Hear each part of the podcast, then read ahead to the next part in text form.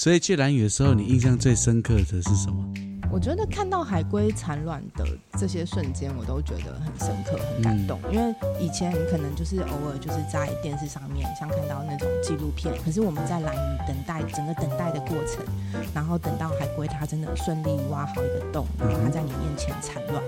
那个是一个几个小时、十几分钟，然后就在你眼前看它蛋这样一颗两颗这样子掉下来，然后还有那些黏液啊，那个而且整个环境又很安静，然后又有风，又有就是那是一整个。你知道，不只是 VR 了，你就是你就真是身临其境。欢迎来到酒海。酒海。饮酒过量有害健康。十八岁以下请勿饮酒。我有酒，你有海吗？我们今天这一集很特别。这集又是我们的自我介绍专辑的第三集。对啊，已经不特别了，我们每个人都轮一次了。啊，也是。来，这集要讲讲海龟姐姐。嗨。哦，太好了，太好了！我相信大家一定很多人都很期待。对，一定的。天哪，我感受到你们的那种紧张了。虽然我们认识了这么久，但是哈，我们还是来好好来聊聊一下这样。我们台北的小孩对于海洋其实不太容易会有很深刻的接触。你小时候呢？对啊，因为我们家也是那种很少去海边玩的。然后我印象深刻，有真的去海边玩，可能就一次吧，去那种去苗栗的一个沙滩。嗯，对。然后亲戚家在苗栗通宵，然后就是有去沙滩玩。然后其他就是那种我们可能开车，我们开到了垦管处哦，垦丁国家公园哦。嗯。然后本来想说哇，好期待哦，可以进去了。然后发现门口要买门票，我爸就停下来，就说啊，那我们去吃饭好了，就走了，就走了。哇！就是我们家是这种，只要要门票的就不会进去，但是餐厅的门就会走进去。所以可能比较多接触应该是海鲜吧，比较少真的是去海边玩。嗯嗯。所以你小时候跟海洋实在是不太。熟，对啊，很不熟，一直到大学，然后我是念海洋大学的水产养殖系，就是我其实也没有养过什么东西，所以真的也是去，就是有点小时候就是不太懂，很多事情都不知道，对，然后就是照了，可能就是选人家什么选填志愿啊，然后就去念啦。而且其实我还记得我那时候也有填十科系，哎呦，还填的很前面哦，但是我成绩没有上十科。但也还好，没有去了。对，但反正就是去了养殖系，就是比较多。不然你会跟我一样困惑啊？对，怎么那么多化学？我可能也要念很多年。可是这样子，为什么后来会跟海龟有关系啊？嗯，那时候我们念养殖系有一个是养殖学实习，然后就是在呃。学校它有海边有一个养殖场，我们就要去照顾鱼啊，或是那边的虾，或是一些生物，反正我们就是要练习养殖生物啦，在那个实习场里面养实习的养殖场里面，嗯，然后那时候刚好有一只受伤的海龟被收容在那边，所以我就去上课的时候就看到海龟，第一次看到海龟这种生物，而且它那个海龟是比较。青少年龟那种很小的体型的那种十几二十公分很可爱的那个阶段，我觉得哇，很很特别的的生物哎。然后每次去上课的时候，我都会去就是顾它，或者是挖一些藻给它吃啊，然后去看看它。所以就那时候就有一个学长，他就跟我说：“哎，你学妹你这么喜欢海龟，你知道我们学校就有老师是在做海龟研究的嘛？”然后我才就哦，原来这样子哦。然后就他就帮我介绍了。呃，另外一个也是做过海龟研究的学长黄振廷学长，然后他现在好像是现在是海洋大学的老师了。对对对，对，但他那个时候是在念博士班，对，然后他就呃，他就帮我安排了一个面试的时间，然后我就很紧张，然后去跟那个博士班学长聊天，然后他就问我说：“哦，你喜欢海龟哦？你知道？”台湾有这么几种海龟吗？然后我们在做什么海龟研究啊？要做些什么啊？然后就那种，他学长是一个很震惊的人，所以那个面试也是非常的就是震惊，这样我就震惊为做一对一跟他讲话。然后结束了以后，他就说：“哦，好哦，那我帮你介绍。”又透过其实那个那个时候学长也不是在海龟实验室，也不是海龟老师，然后就是他就说：“好，那我再帮你转介给海龟老师。”所以我就这样因缘际会的被一直被转手转手转手，然后最后就转到了海洋生物研究所的那个陈义俊老师实验室。嗯，然后就有机会去蓝屿当海龟志工，对，所以才开始接触了海龟。你那个时候去蓝屿的时候很紧张哎，你说你这辈子从新店离开家，第一个最远的就是从新店到基隆，然后在第二远就是直接到蓝屿了。哇！所以去蓝屿当志工是你这辈子离家最远的时候。这是一对啊，一个没有见过世面的小孩。反正就是第一次去兰屿，真的蛮紧张的，而且我不知道为什么那时候就说啊，离岛可能很难有水果，然后我还带了一盒葡萄哦，洗好，我想说好带到兰屿吃，然后就是经过这样路途遥远到兰屿，它都变成葡萄汁。第一天你带葡萄、哦，对，然后我到工作站问大家说、哎要不要吃的时候，我觉得大家就很傻眼，你你为什么要带葡萄来？你你记不记得你第一年来的时候干了什么事？我不记得哎、就每天巡沙滩啊，还有嘞，还有干嘛？我们有解说啊，对然后净滩呐，对，然后就有时候去浮潜啊呐。那一年雅茹来装发报器，你记得吗？嗯 你真的不记得一点？我记得有有人来装发报器，但我不记得是哪一年。对对对，我记得雅茹学姐她是做那个，她会在产卵母龟身上装发报器，然后要看它会呃游去哪里的。嗯，嗯嗯他哦，那个那个雅茹，她是在望安做实验，然后她只有一个礼拜会来兰屿，然后那次就要装发报机，结果她一来的时候，她一下飞机，我就带她去认识一下环境，整个岛绕一绕。结果，嘉玲做了一件让我很意外而且很赞叹的事情，就是她主动去问那个学姐说：“学姐，你晚上要装海龟发报器，你的步骤一二三四是什么？每一个步骤你会用到什么设备、什么器材？”然后他都很认真拿纸笔把它写下来，然后就说：“那那些器材天啊那根本就是先考试一次嘛。对他 我在帮学姐面试。没有任何人讲哦，交代他就自己主动去问这件事情，然后写下来之后就那这个一二三四步骤这些所有器材在哪里？他每一个都把它写下来之后去找到在哪里，然后把它做好标记。天哪，你记得吗这一段我真的不记得，会不会是又不是这样？因为你也知道赵伟是一百倍的男人嘛，会不会其实有可能是学姐跟我说，哦，晚上要请你帮忙哦，我们要准备些什么什么？会不会是这样？我马上打给蔡雅，可是我觉得光是就是这样子，也已经很夸张了。因为通常素未谋面的人有办法直接碰到，然后你就会愿意准备这么多，或是帮忙这么多，这是非常非常少见的。我多希望我有一个这样子的学妹，在我当年可以帮我、啊、这样。赵伟的研究其实也是啊，他是要做那个胚胎发育，胚胎发育里面的氧氧气。气嘛，所以你他其实常常要去测那个氧分压，嗯，也都会需要不同的志工跟你一起去帮忙你这样，嗯，嘉玲那时候就很主动、很认真的问说：“你你你你需不需要帮忙？然后你要吃什么？然后你雨衣有没有带？然后什么有没有带？”我那时候再一次觉得说：“天哪，他真的是太细心了。”天哪，没想到我这么有不小心叫一声妈出来，对啊，怎么会这样啊？但我可能有印象，我可能有印象问说，哎、你要不要送东西给你之类的。然后我觉得在蓝宇的这个生活对我来说，真的影响蛮大的，因为以前其实就是在台北，然后我以前就是念，我其实以前是念女校，然后我们自然组，嗯，只有十十个人哦。然后我们是要特别哦到地下室去上课，嗯。然后那个自然组的老师，像物理老师啊、化学老师也是特别从外面请来的，所以其实那个整个学校的氛围其实就是一个比较就是一二类组，然后很很女生的一个学校，就是我真的跟自然就是很不熟，然后我的朋友大部分也都是这种就是比较女生的类型的，我们可能就是会去逛街、看电影啊、唱歌啊、看女性杂志啊这种啊，对，所以是真的是到了蓝屿当海龟之工以后，我才想说，哦，原来生活可以很不一样，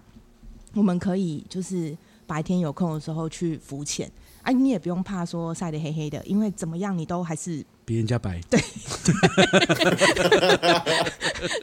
然后晚上是，哎、你不用不会不用没有什么看电视什么没有啦，就是在沙滩上面等海龟，然后有时候等海龟那个过程其实蛮久的，因为海龟产卵有时候快可能三个小时，有时候久可能七八个小时，但我们就有很多时间就是在看星星，所以真的你就会觉得哦，大概十五分钟就会有一个流星，真的对然后就是哇，然后可以看到那些星座啊，然后那个都是以前就是没有接触过的生活模式。然后我知道，我觉得现在这几年，其实不管是去离岛打工换宿啊，或是去离岛生活，其实现在这个已经很很流行，就是还蛮蛮多年轻人都会有这种想要尝试做这些事情。可是可能在嗯 十几二十年前嘛，就是在那个时候可能还比较少，可能我们在兰屿其实比较少会遇到台湾过去的人，就是没有这么普遍，就是算比较少数。所以反正那个时候的生活，就是让我去真的觉得，哎、原来其实生活可以很不一样，好像不用生活不用很复杂，你也不用说一定要花很多心力去打扮，你其实可以怎么讲？就是我可能等于就是有点调整我自己喜欢的东西，然后我发现原来我很喜欢海洋，我很喜欢接触自然。所以去蓝屿的时候，你印象最深刻的是什么？我觉得看到海龟产卵的这些瞬间，我都觉得很深刻、很感动。因为以前可能就是偶尔就是在电视上面，像看到那种纪录片，然后看到哦海龟生蛋，它可能就是一个一两分钟的画面。嗯。可是我们在蓝屿等待整个等待的过程，然后等到海龟它真的顺利挖好一个洞，然后它在你面前产卵，嗯那个是一个几个小时、十几分钟，然后就在你眼前看它蛋这样一颗两颗这样子掉下来，然后还有那些粘液啊。那个，而且整个环境又很安静，然后又有风，又有，就是那是一整个，你知道，不只是 VR 了，你就是你就真是身临其境，嗯，在那个整个过程就是印到你的脑海里，所以那个真的让我觉得很感动。然后我也觉得说，哇，好幸运哦，在台湾还有这样的机会，就可以看到亲眼见证海龟的产卵的这个很珍贵的时刻。嗯，所以我们在蓝宇好多年了。你你那个时候虽然后来的你的论文没有那么的 focus 在蓝宇，对，其实也是因为你哎，因为我大学就是先去当自工嘛。那我刚刚有讲到说，我们自工就是会帮忙研究生，所以就会看他们做些什么，帮忙他们收集资料。然后我记得有一年是台风，有一个台风来，很大的台风，然后赵伟很多实验的那个网窝，对，都被台风就是挖走了。那所以像赵伟他的研究主题是这个产卵卵窝的，他就是每年就是只有暑假的时候可以收集样本、收集资料，所以他就他就必须一定要再多一年才有足够的样本数。我就会觉得哇，这些学长姐好辛苦哦。所以其实念生态的啊，然后或是尤其是那时候我们大家就会讲说哦，念海龟的啊很难毕业，有一部分也是因为这样，因为真的那海龟在台湾的数量太少了，然后又很多这些环境的。变异有可能，或是一些意外，会让这个资料很难收集。嗯，所以我后来决定想要念研究所的时候，我就想要做不是只有暑假才可以收集样本的。然后加上我也对海龟的健康比较有兴趣。嗯嗯。对，因为以前大学的男朋友他有养陆龟，嗯，很可爱。我们就是知道会喂陆龟啊，然后陆龟泡澡啊什么的，就是。然后他后来生病了，就是嗯带他去看医生啊这些过程，所以我就想说，哎呦，海龟是不是？他们其实也可能会有一些疾病，或是他们健康要怎么了解，所以那时候就跟老师讨论说，想要做海龟健康评估相关的主题。嗯嗯，而且这个也可以不限于暑假，就我平常有机会也可以收集样本，也有机会可以看到海龟。嗯，所以嘉玲她后来做实实验正式开始的时候，她其实在蓝屿的时间不多，因为她要基隆，然后蓝屿、望安跟海生馆，嗯，到处跑。那时候还去，因为台湾最早开始做海龟收容跟海龟医疗的，其实是澎湖，呃，对，澎湖水事所，然后还有家畜防治所的兽医，他们最先开始，所以我那时候就有去澎湖水事所实习。嗯，所以他其实他呃，他因为他的论文不是在蓝屿本岛做的，所以他必须到处跑，然后来的时间不多。可是他每一次来都很重要。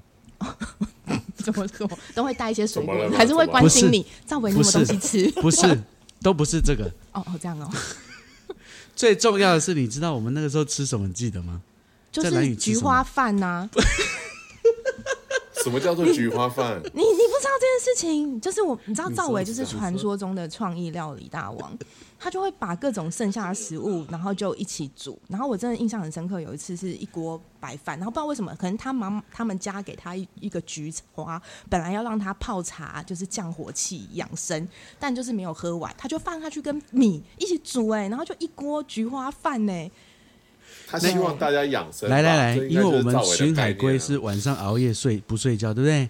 然后那个。那个时候大家都去忙了，我去沙滩上做实验，大家都出去做别的事情。我想说，好吧，大家每天晚上这么辛苦，我们都熬夜，那我想要让大家可以补一下。那天我用心良苦，对我用心良苦。然后我那天我煮饭的时候想说，第一个我就到处在翻找，除了米之外，第一个菊花可以降肝火。然后大家都熬夜，所以肝很需要保养一下，这是第一个。然后第二个，我们晚要熬夜看海龟，所以眼睛需要清明，要明目。然后我就找到有枸杞。所以枸杞可以让眼睛好。我就在那个米里面洗完了之后，加加了菊花跟枸杞，然后还有枸杞，还有枸杞，然后我就把它电锅按下去之后，我就去沙滩做实验了。回来之后，我满心期待、跟开心的、跟满足的，停好摩托车，想要走上来看看大家对于这一锅饭的赞美。可是我就在楼下听到楼上传来非常大声的说：“干这是笨啊！为什么这是晒醒？”然后我就听到他们大喊说：“这是大便的颜色。”菊花是黄的，枸杞是红的，加上米弄出来就是天哪！那天晚上，整层上面的所有的菊花跟枸杞都是我自己吃掉的。哎、赵伟，你走在时代很尖端呢。怎你知道现在就是搜寻啊，那个爱料理有一个 A A P P 都会教大家怎么煮菜，，居然真的有枸杞菊花饭呢，我靠，还什么经典汉方，天哪，很漂亮啊！啊！人家的怎么这么漂亮？你知道我们的那我家太多了啊，哦，所以说煮饭还是要查一下食谱的，比例很重要。我根本没有在管什么成本考量啊，我是喜欢让大家 可以身体健康啊。好，哎、你你知道那个那一个那一锅饭呐、你知道有拍照，然后我们后来那张照片啊，都会变成每一年就是大家来报名海龟自工的解说的时候，我们就会给大家看那张照片，就会说，你知道在野外要这样团体生活，然后吃的很不容易很不容易，多么的艰辛 有，各式你要能够忍耐这个。各式各样的人跟各式各样的创意料理，然后可能很多人就会打退堂鼓说，哦，就 combo 哎，我还是不要去好了。那些人一定现在肝不好，就是没有吃到菊花跟枸杞。所以嘉玲那时候有吃到菊花饭就是了。他有吃饭，因为菊花是跟枸杞是我吃掉的。我用我用饭瓢很认真的把上面那一层菊花跟枸杞都缠起来，然后自己吃。可是咬了几口，发现说，感真是很难吃，那个菊花很苦。嗯，这但是可能是我印象最深刻的事，就是赵伟的。好，但是嘉玲来另外一个更重要的事情不一样，更深刻，然后更影响层面深远。天哪，到底是什么？我们那个时候其实没什么钱，所有的人，你看哦，两个研究生再加上大概四个到六个志工，一个月只能够有五万块的经费。五万块要先扣掉两个研究生，一个人八千来回交通，一万六了，再扣掉租房子一万二，乘以两个月两万四。你看一万六加两万四已经多少钱了？四万，四万，再扣掉租摩托车，一台摩托车一个月好像是四千吧，乘以四台一万六。天哪，你已经付六千了。对我付六千，可是我们怎么样养活这样快十个人？每一次我们要吃饭的时候，我们都会事先打他电话。又出马了吗？对，事先打电话去跟海巡说：“你好，我们是海龟工作站，我们今天中午需要十八个便当。”好，然后时间到了之后就会去拿，我们就带着空的便当盒去跟海巡打饭。可是我们试过非常多次，只要是我们这样男人去的时候，海巡就会那个白饭给你铺的很浅很浅一层，然后上面就随便给你丢两条辣椒、两条青椒、香菇一根，然后就这样很敷衍。可是只要是嘉玲，完全不一样，他可以把整桌一半都打给你。我站在旁边，我站在门外，他在门里，我在门外。我在门外很认真的看，说中午是我来的，他只有给我两根辣椒，两根青椒，怎么现在有半桌？那个海巡阿兵哥宁愿半桌都打给他，他们自己去吃泡面哦。然后就只是为了打饭的时候二十分钟可以看看美女，就这样。所以我们那个时候后来发现说，我的天哪，这个待遇实在差太多了。我们后来就跟家庭讲说，这种困难的事情拜托交给你了，哦我哦，们做不到难怪，我很常被排到当值日生，要去打饭。就是这样。拜托你们去打饭，我们做不到。为了让大家可以活着，我们可以有力气，可以！做海龟保育工，做这个事情，请你去。我是后来才知道，原来他们是分，就是我们吃的是他们的粮食、哎，我原本以为他们是额外煮给我们的，然后所以像他有时候就会说，哦，那你就会让我自己打，我就会拿鸡腿啊，菜啊，就是弄着一整个便当盒。对，你知道，而且后来有一年，其实也是我们有点找不到地方住，然后也是也是老师啊，然后跟海巡署那边联系啊，然后曾经有要住他们的废弃的宿舍，我知道野营的，嗯，对对对对对对，只是那时候没有没有管线，我们都还要自己接水管，啊然后用水塔。对，哇，真的是出野外什么都要会耶。对天哪！可是因为那一年还好有那个空间，才能够让整个研究可以继续下去。嗯，对不对真的，所以其实海巡真的很很支持哎、或是对啊，像现在海龟救援、鲸豚救援也都是海巡在撑。是什么让你后来决定你下一步毕业之后下一步你也要走跟生态相关的？嗯，我觉得我就是那种没有真的想很多的类型，然后是只有觉得说我就是很喜欢做这件事，然后觉得说哦，海龟好像，因为我觉得我们在蓝屿其实常常会需要解说，或是别人会问说，哎，为什么要保护海龟？哦，海龟他们面临哪些困难？嗯，然后那时候就觉得，哎，他们其实会面临困难，是因为我们人类造成他们数量就是大量的减少。所以我那时候就只是一个很单纯的想法，说那我希望可以保护海龟，所以我就想要念海洋生物研究所，然后我想要呃以后可以当海龟的保育保育学家，或是当海龟生物学家这样子。嗯所以硕班毕业之后，就这个念头继续支撑着你，想要继续往下走。对，嗯然后以前呃硕班在海大念完的时候，也有继续有在海洋大学继续念博士班，嗯嗯，但是我第一次念博士班的时候没有没有念完，我就来念两年就休学了，嗯，嗯然后现在重新再开始嘛？现在博几了？嗯，现在也是博士班第三年，嗯。对，也是已经后来又去做其他也是海洋相关的工作，嗯。对啊，然后才又再回来念海龟，那你现在题目跟海龟相关吗？对，也是研究海龟，也是比较水下的海龟，就是所以我现在的工作比较常会去浮潜啊，然后呃帮海龟拍照啊，嗯。然后去看说他们在栖息地的这些数量啊，然后还有他们对就是在这边住多久啊，在干嘛啊这一类的，全台湾的吗？嗯，以小琉球为主，哦，这是博士论文吗？嗯，我现在又重新回去念博士班嘛，然后也是以海龟为研究主题。然后一个就是我们很好奇说海龟在台湾附近的分布，对，然后所以就是其实我们之前可能有提过的，用公民科学的方式跟大家收集海龟的照片，然后看它们在哪里，然后又特别针对小琉球，它其实是现在真的最容易看到海龟的地方。然后我们也在那里嗯，我们就在那边去做定期的调查，然后看看那边海龟的数量啊有没有什么样变化啊，然后还有说他们对那个栖息地有多多忠诚。然后另外一个很好奇的是，哦，为什么小琉球海龟会比较多？就有点像是好奇海龟它对栖息地怎么选择，是哪些因素吸引了它让它来这里？那为什么其他地方没有这么多之类的这种东西？嗯，所以就是比较是水下的，就没有在接触产卵啊或者是搁浅的。比较以水下的海龟为主。呃，刚刚其实赵伟讲了很多，就是要跟嘉玲讨论他们在多年前在蓝屿就是做海龟研究的东西。那我比较想要问嘉玲的是，你们除了在做海龟研究，虽然很忙，但是其他时间应该偶尔还是会泡泡水啊，然后看看其他生物啊那些的。那除了海龟以外，那个时候有没有在蓝屿去浮潜啊，或做什么水上活动的一些的呢？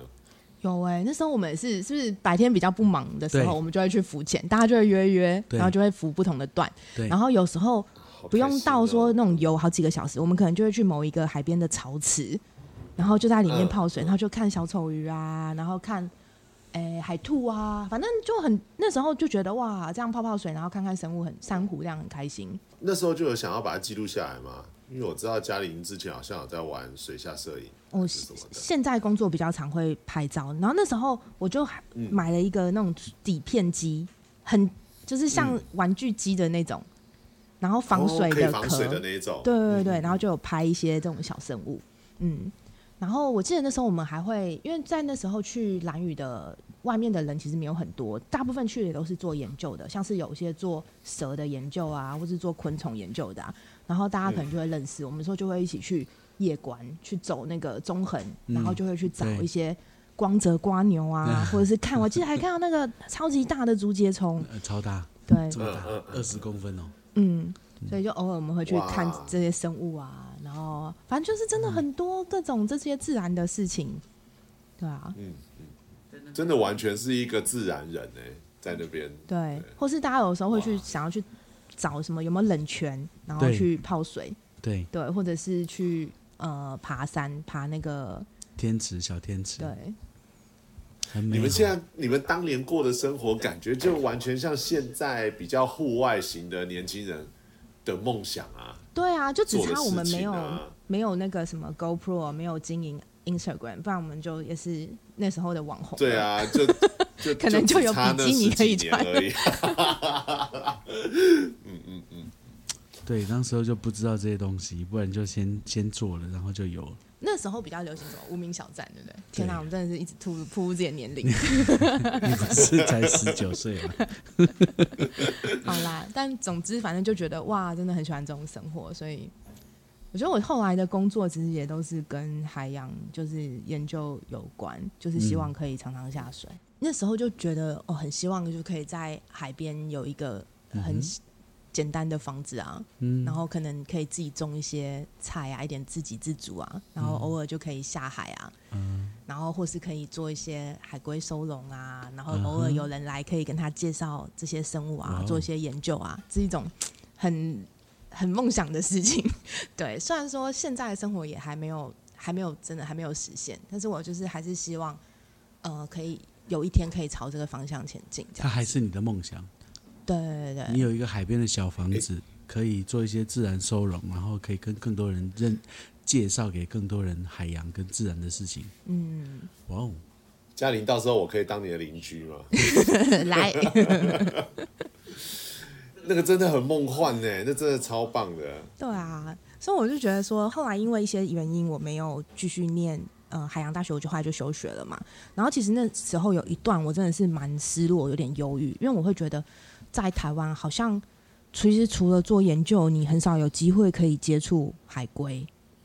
嗯，可是我之前在念书的时候，也是真的是因为托老师还有托研究的的这个机会，才有我们那时候有去拜访一些国家，像那时候我呃有去夏威夷短期的研修，哦，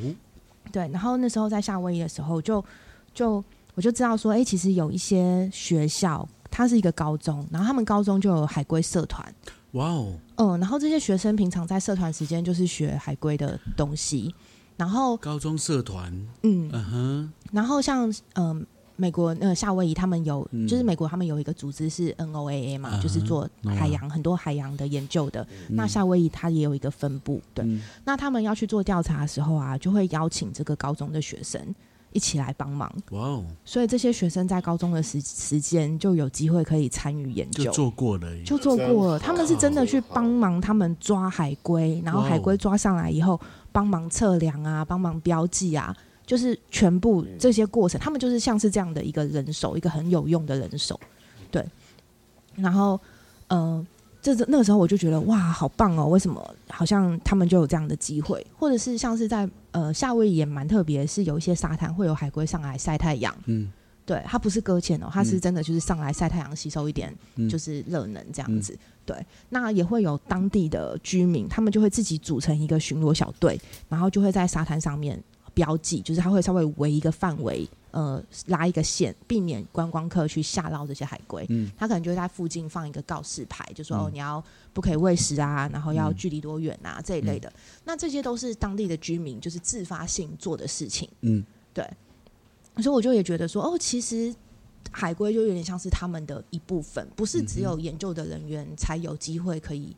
接触，然后。而且可能真的就是对那边的人来说，海龟好像就是他们文化的一部分，不见得所有人都很了解海龟的种类啊，海龟的生活史。可是那就是一个生活中的一个像是一个 icon，一个象征，对，就好像是一个精神，嗯，很自然，很自然的一件事，它就是生活当中的，真的就是一部分。嗯，然后不用特别的去保护它，因为我本来它就是我的邻居，它本来就在我的生活的旁边，我们就应该好好的一起活在一起，这样。嗯，哇塞，夏威夷是这样。除了夏威夷之外呢，你还有这几这么多年来，你还有在哪里感受到这样？哦，也没有这么多年啦，吼。大概就 没有啦。然后呃，还有一次是跟呃海龟老师，然后我们那时候是去意大利，然后去拿破里，诶，拿破仑吗？拿破里拿坡里，拿坡里对对不起，对不起，我们去意大意大利的拿坡里，就是比较南端，然后它是一个博物馆，然后他们也是有在做这些就是展示教育啊，然后他们也有做海龟的收容，对，然后嗯、呃这个那个地意大利拿坡里那边是比较地中海嘛，然后它是以赤蜥龟为主，就是那种头很大、整只身体红红的，对这种海龟，对，然后可是数量很多，所以他们做很多这个吃西龟的收容，然后也在那边的话，他们也会找很多志工一起参与，然后帮忙他们照顾海龟。嗯然后或是其实，在意大利或是其他欧洲其他地方，因为这些数量可能真的蛮多的，然后很多是 NGO 自己这种团队去做海龟救伤、海龟收容，就是相较之下，台湾比较多都还是呃，就是公部门才能够做这件事情。对，但是那时候就是看到可能他们做的方式，然后我记得在那里很印象很深刻的是，呃，因为有一些海龟它可能会受伤很严重，它可能会断肢，就是它嗯就变成像呃不完整这样。嗯，那在台湾，大部分这些海龟可能也都会被长期收容在水族馆里面，因为会觉得说也放出去，它可能没有办法自己生存着，对嗯觅食能力可能会受到影响。但是在那边也可能是他们遇到蛮多这种案例的，然后还有动物福利啊等等，可能很多因素，他们不会强求一定要把海龟放在水族馆，他们会想办法训练它，然后让它可以回到野外。对，所以他可能会就会把它从比较小的缸子，然后把它转到比较大的户外池，然后看它怎么样游动，然后甚至是像我们那时候去一个点，它是在一个海湾，然后那个海湾是。呃，一个像是私比较私人，就是公部门，可是不是开放一般人可以下去的一个海湾，因为附近它有一个呃监狱，所以那个海湾就是相对比较保护起来的。对对对对对。对，那他们就把它围一个范围，然后在海龟要野放之前，他们会先放到那个海湾里面，然后后对，然后在它身上装追踪器啊、摄影机啊，然后就是看它能不能够自己觅食啊，然后游泳正不正常啊，确定它在那个海湾也都可以很可以生活以后，就会把它野放。所以它就会有这种分好几个阶段的驯化，呃，不是驯化，就是好几个阶段的野放的培训，嗯，然后再把它放回去大海。嗯，嗯这些我也都觉得哇，他们做的很完整，然后是以动物的福利去去思考的。对啊，日本的屋久岛，它的海龟的工作是第一个是一对夫妻在经营一个海龟博物馆。这个海龟博物馆被政府赋予的权利，除了做博物馆的这个展示、解说、教育之外，他们可以做科学调查，所以可以上沙滩去调查海龟的繁殖的行为，然后跟产卵的那个基础生态学，然后他们可以呃征志工来做这些海龟的研究跟教育推广。所以其实对我们而言，在台湾现在，台湾分得很清楚，是说海龟的研究一定是某一些特殊的研究人员才可以做，然后教育推广就是我们 NGO 在想办法找到资源在做的。可是，在那边是一切都合在一起，这就让他做的分非常的顺畅。这些事情把它分开，真的是很不很不聪明的一个行为。你有没有这么觉得？嗯，这这种事情，你研究跟教育、保育、教育合在一起，才是让它可以能量发挥最大。如果政府没有这个能力，政府没有这样的资源，可以把它好好的做到好，那就让民间来做。因为当民间的意识素养已经抵达的时候，没有必要回避民间。我我觉得有可能是因为，因为每个国家的一些法法规可能不太一样。那因为像在台湾的话，海龟是保育类嘛，嗯那如果说你要呃实际接触海龟啊，或是利用它，你都需要申请，嗯，所以可能相对对一般人来说是比较难有机会可以接触的。是嗯然后我我其实会，我反而会觉得，其实做研究啊，跟做保育啊，跟做教育推广，其实是可以不同的人，因为本来每个人就有不同的专长。是那你每次要你要做某一个东西，其实它都是需要投注很多很多的精力。你可以，你做研究，可能你要你要的专长不一样，你也需要投入很多的精力。那他不一定就还有能力可以，或是他不一定适合去做教育推广。可像赵伟可能就很适合做教育推广，但我觉得是应该是有多一点的这种合作，应该大家是一个团队。可能诶，我们做什么研究，发现什么结果，可以跟你们分享，跟不同的人分享。那他们可以再把这些科学家的话转换成一般人听得懂的，然后去跟更多人分享。是对，不用说一个人要做全部的事，是是是这样反而很很累，也做不好。而且我觉得像现在这些年来认识很多潜水教练啊，或者是喜欢摄影的这些潜水的人啊，他们他们其实对于海龟的观察也都非常的深刻，然后很多也会很认真的再去查海龟的资料，或是像我们有一个朋友他在小琉球，他。呃，他就是他叫舒怀，那他是我们就是一起在做海龟点点名的这些海龟的调查，他也会因为很想要了解这些海龟生殖的事情，然后他就去去日本当海龟志工，或是他会去自己去查很多海龟的文献来看。那我觉得他的他对海龟的了解，其实比很多海龟研究生都还来得多。没错，对，所以没有一定说要是研究的人才能够做些什么。其实一般人只要有有心有这个意愿，都可以发现很多有趣的事。真的。嗯，所以，如果哦我真的很盼望有一天我们台湾也可以走到这样子的这个阶段，就是所有人都可以在尽自自己的能力哈，可以为环境多做一些事，对海洋多做一些事情，而不是一定要谁。其实以我的观点，我觉得已经渐渐有起来。像我们协会他们在做的，就是为了要把学术端、海洋界的学术端，然后跟一般民众，然后做一个串联，做成一个我们等于是一个呃海洋跟呃学术界跟一般民众的桥梁。那其实，在做这样子的科普的过程，然后让大家越来越喜欢海洋或重视在意海洋的过程当下，其实就可以能够增加大家对于海洋上面的素养。那素养达到一定的程度的时候，就跟嘉玲讲的一样，就是有一些呃非常非常长，然后而且工作关系可以近距离观察海龟啊，或是其他海洋生物，他们其实就可以变得非常非常的专业，甚至到专家的程度。所以其实这是一个非常好的要做的。其实我觉得重点是每一个团体或是单位，其实应该是要尽量能够有办法互相沟通，然后有不办法互相合在一起，然后这样子才能够有最好的沟通，那最好的资源分配，然后才会有比较好的这相关的东西可以继续在网上，就跟国外一样。哇，我们就大家都讲出了自己今天不是在介对海洋的绍你吗为什么会期讲到这个望来。可是这几集就是其实希望可以再介绍自己的过程，可以讲出一些更深刻的内容，我觉得很棒。嗯，真的，对对，对虽然我认识嘉玲已经很多年，但是今天这样，我还是觉得很开心。我们今天喝的这一支也是海龟酒，这是跟我们意义深远又很好喝的海龟酒。对，哎，这是海龟酒嘞哎，，酒呢？酒呢？哎，我收走了。来念一下，念一下。意大利的小海龟穆斯卡维甜的白葡萄酒，所以它的酒标直接就是小海龟吗？对，它上面就画了一只绿蜥龟，啊，好可爱哎、哦！还是是赤蜥龟啊！天哪，意大利可能赤蜥龟的比几率比较高，对不对？喝起来感觉怎么样？好好喝哦。喝起来就是它喝下去的时候就开始有一点微微的气泡，然后嗯很香甜，它超顺的，又香又顺，然后真的如同那个那个网站上面的介绍，真的可以喝出